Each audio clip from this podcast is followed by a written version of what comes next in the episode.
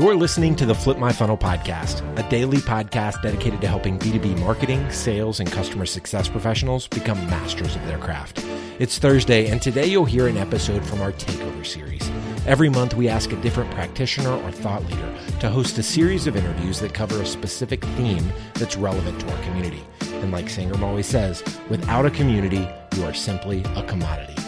Here we go everybody, and welcome to ABM Myth Busting. So, this is a podcast series that looks at account based marketing and basically things that we see in the marketplace that are common practice, but may not necessarily be best practice. So, my name is Celeste Lunsford, and I have the pleasure of being Chief Research and Strategy Officer at Emissary. And what Emissary is, is we're a human intelligence network.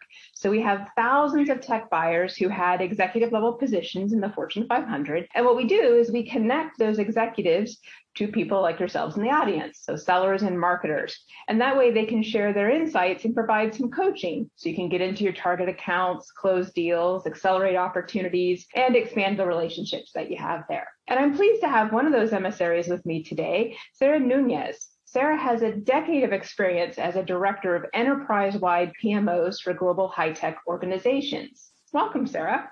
Hi, Celeste. Thank you so much for having me over.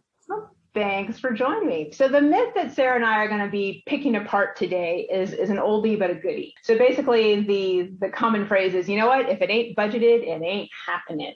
And the context behind that is that there is, you know, the conventional wisdoms, there's a right time and a wrong time to market to a client, a right time and a wrong time to sell depending on what their fiscal year might be. So, growing up in sales, what I was taught is you look at a client's fiscal year and you figure out you know 90 days before the end of the year they'll probably be finishing budget. So 30 days before that you want to send them a case study. You kind of build this calendar all around this idea of fiscal year.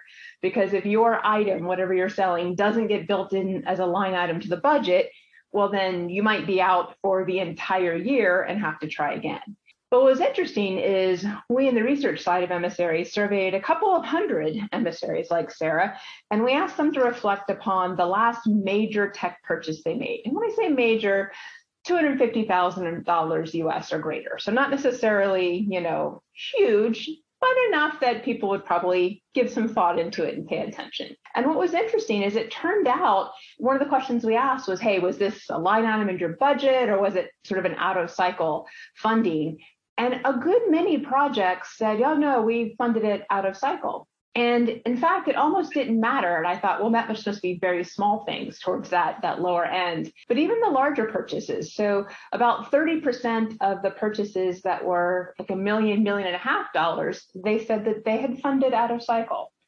So that was surprising to us and definitely something that should be on the radar for those in the ABM space. So we brought Sarah on to talk about it. So now, Sarah, you've been enterprise wide PMO for a long time, and I'm guessing you have funded hundreds, bazillions of projects. So I'd love your buyer's point of view on those statistics.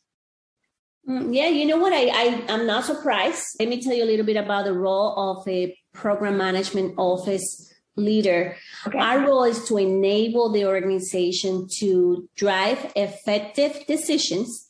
And when we talk effective decision, we're talking about planning first before we go and execute on projects, right? Right. And the last component will be to make sure that everything that we're doing, every investment that we put it into the pipeline is giving you the return on investment. So benefit realization is a big part of the enablers that we talk about.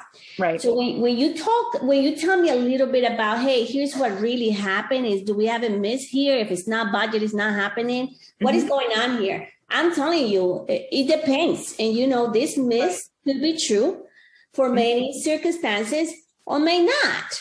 So right. let, let's talk about those key points. When uh, cannot be true and when it can be true. I work for global organizations that are very mature, being 130 years in their life cycle, right? So for those organizations and large organizations, they usually follow a very structured planning process. And um, I, I have to tell you, it goes even before the budget process if you really want to be in the game, you have to be part of the strategy planning session that happened maybe six, nine months before the beginning of the year, next year. Right. So I really think that, hey, if you will have a really great chance if you are part of the planning for that strategy.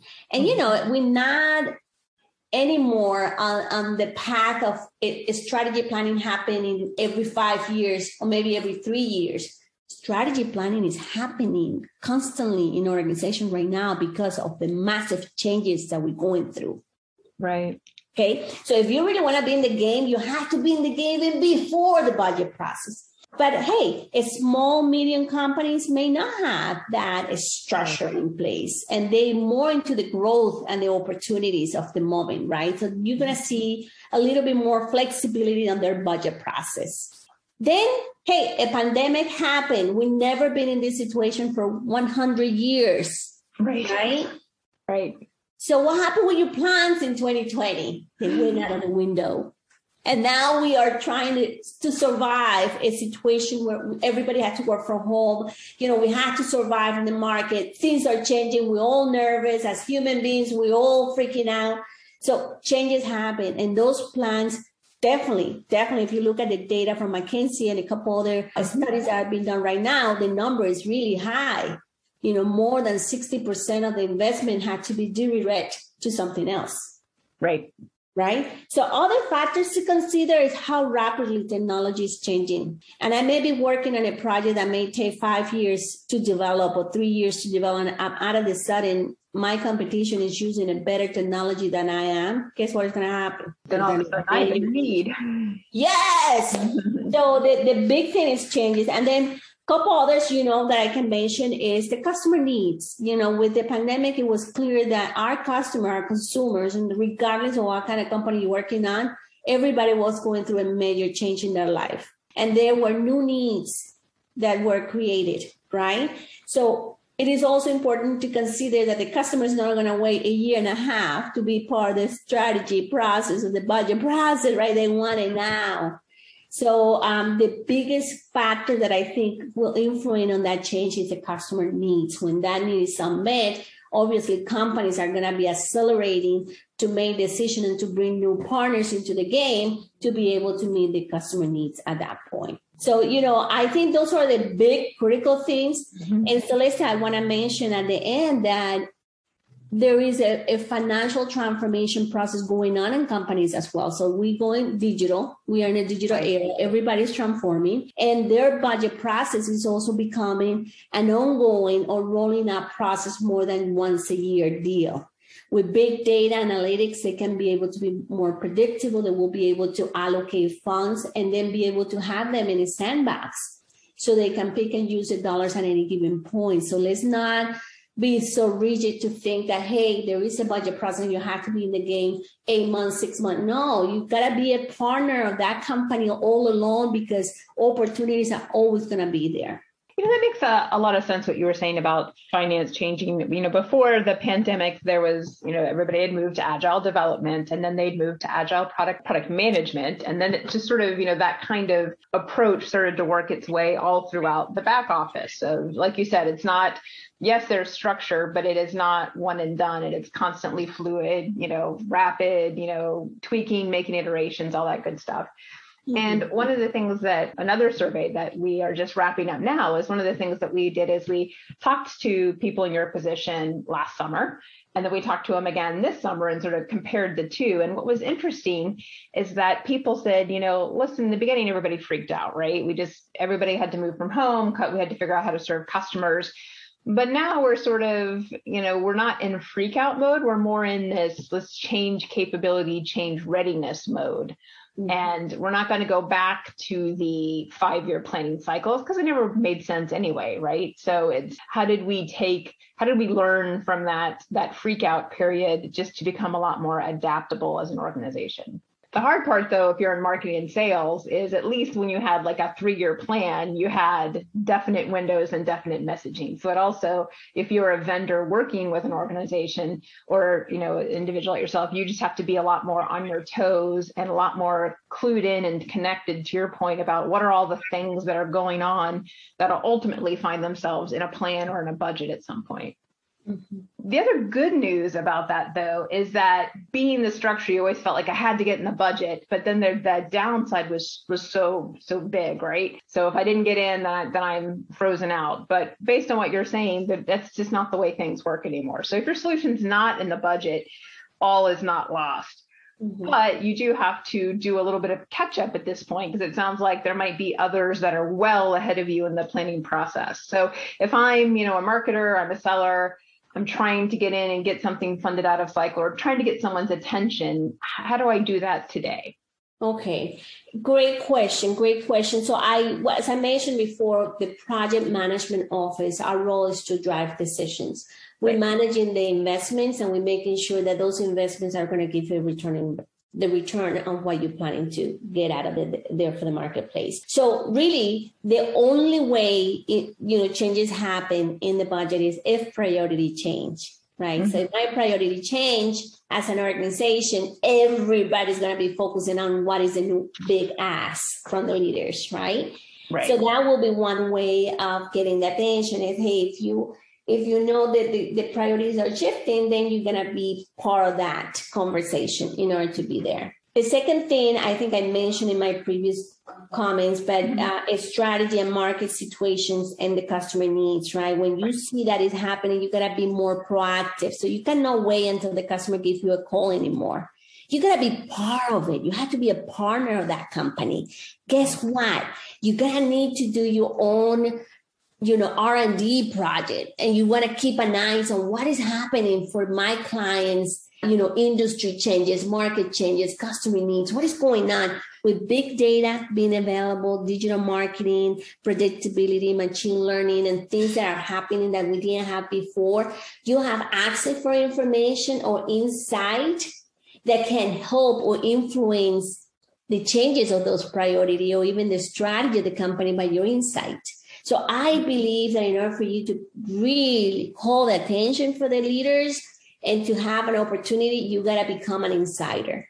You gotta become a person who knows a lot of what's going on in my business and what's going on with my customers that can come over and bring me up to speed or, or give me more information or more insight for me to make the right decision. So you gotta be on the table.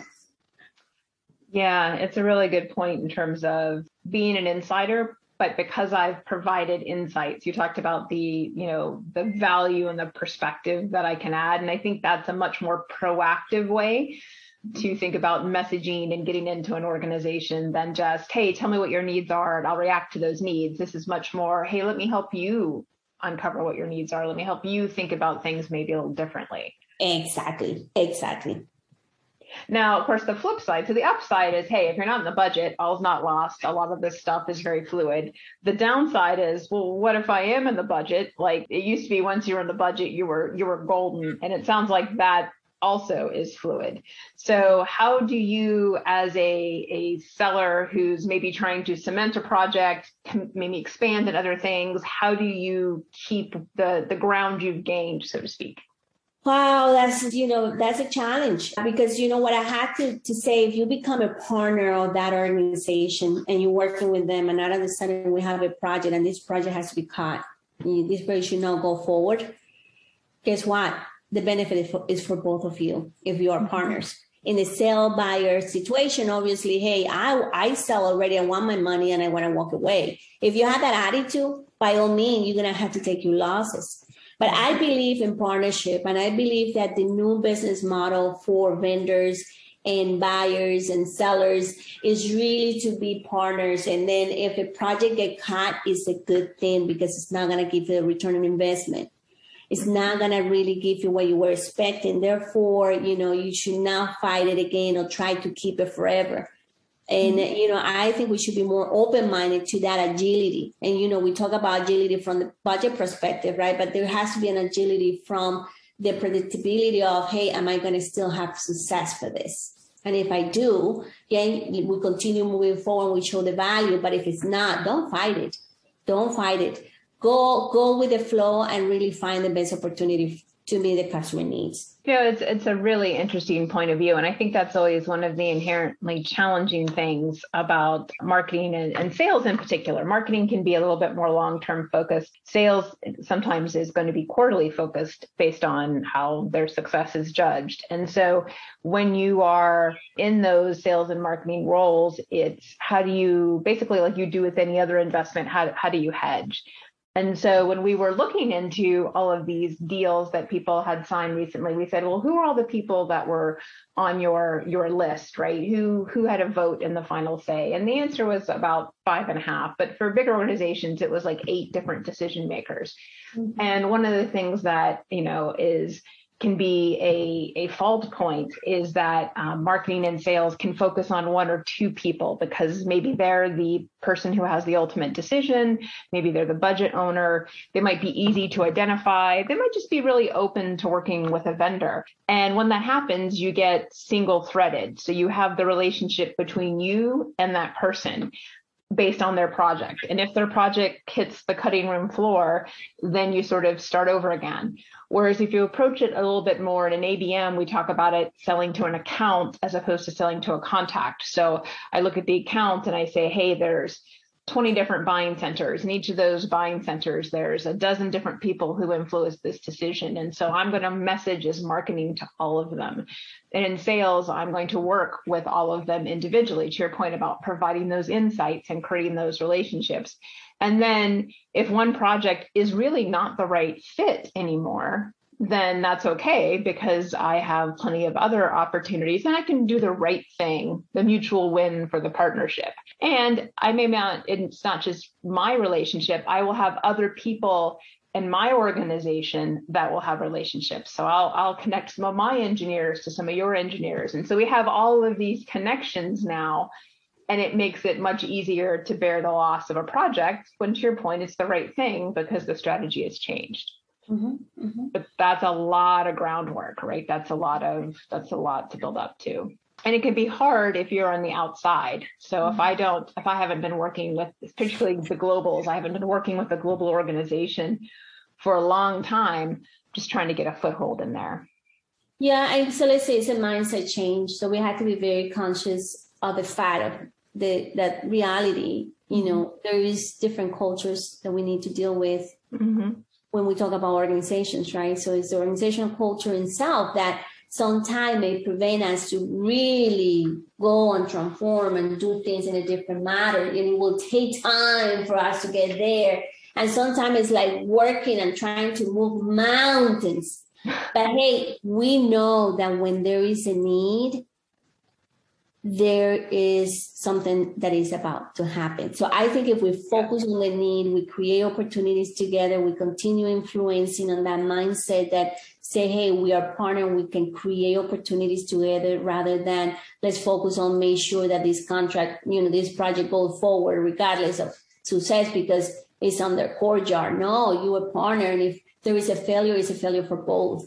So you want to make sure that there is success in the pipeline and we made the right shift at the right time to to seek for that success and success for me is meeting the customer needs customers in the center of everything we do you know, it's interesting you bring up culture when, again, we were asking people, you know, tell us about what you bought. One of the questions that we asked was, how much different is the solution you selected versus number two? We asked a whole bunch of questions to get to that.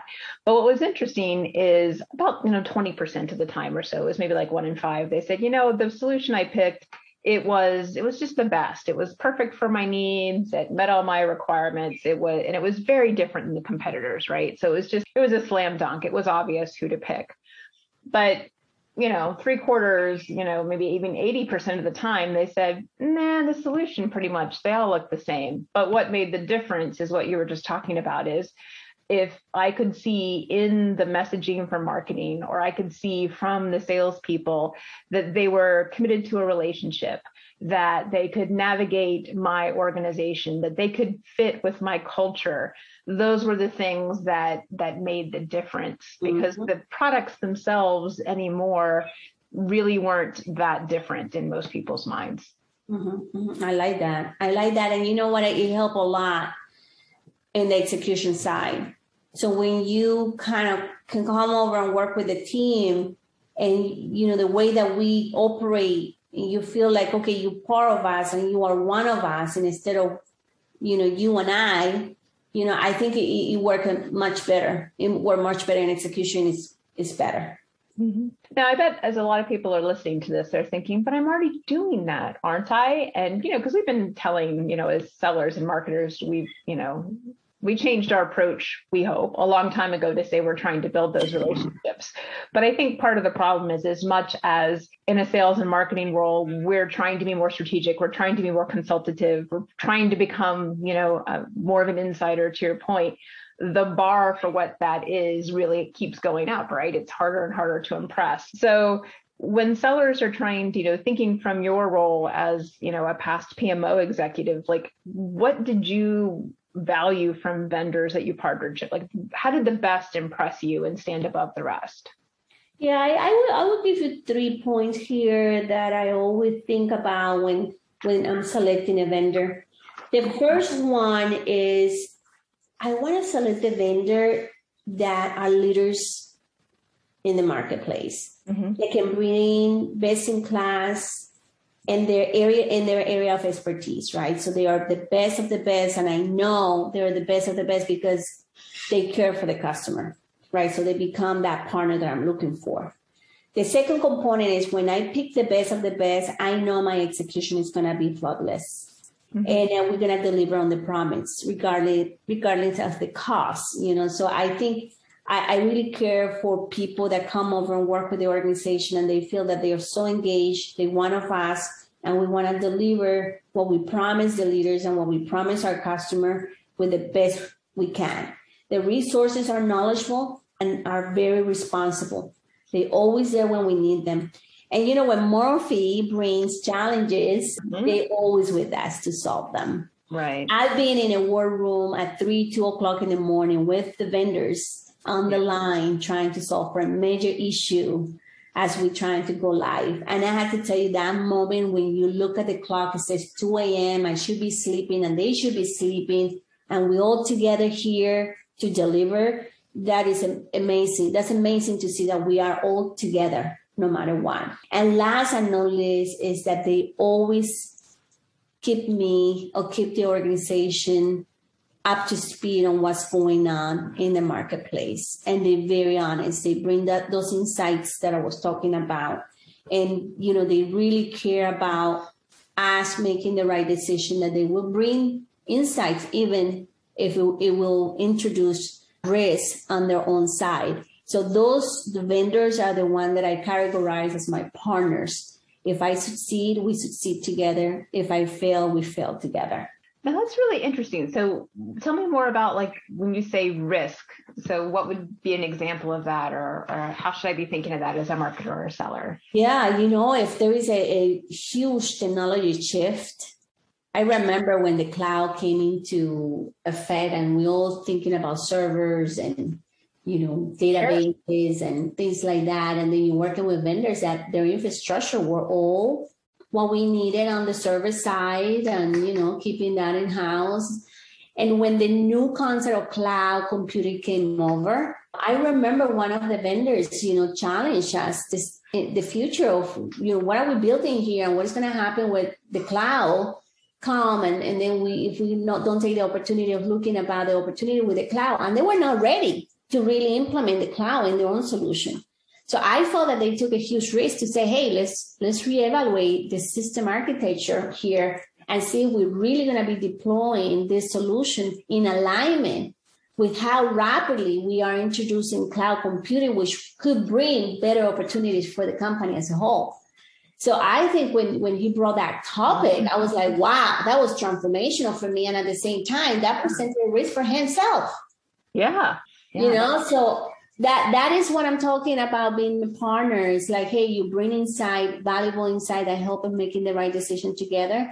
And you know, by definition, there is a loyalty there because we recognize that, hey, you know, you definitely want to deliver the best for the customers, and we want you in my team. And yeah, how can you how can we deliver that? What will what it will take you to get ready to really take that component in consideration? It's an example.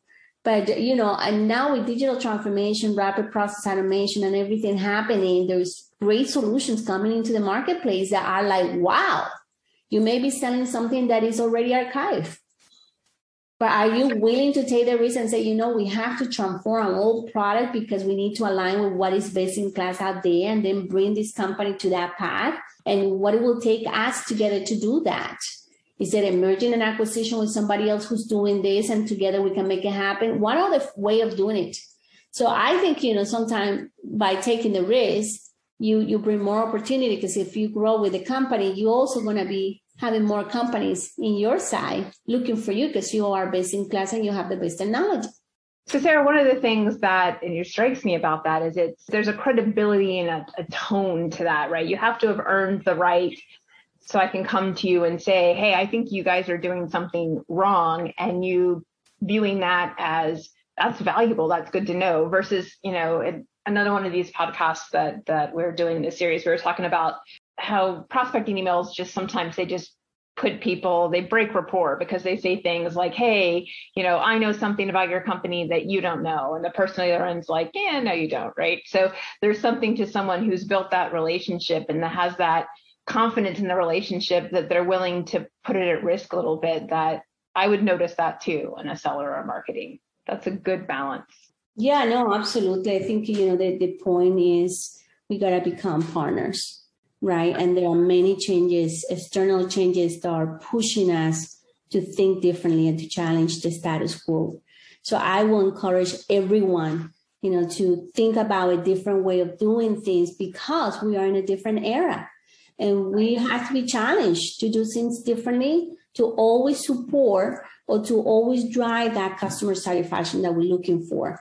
Yeah, and it's interesting to use the word partner because I think that's one of those terms that everybody overuses. Like they're, you know, like you know, marketing, and I've been guilty of this. We'll go through a presentation, we'll delete where it says vendor, and then we'll replace it all with partner. But what you're talking about is not just replacing the word vendor with partner.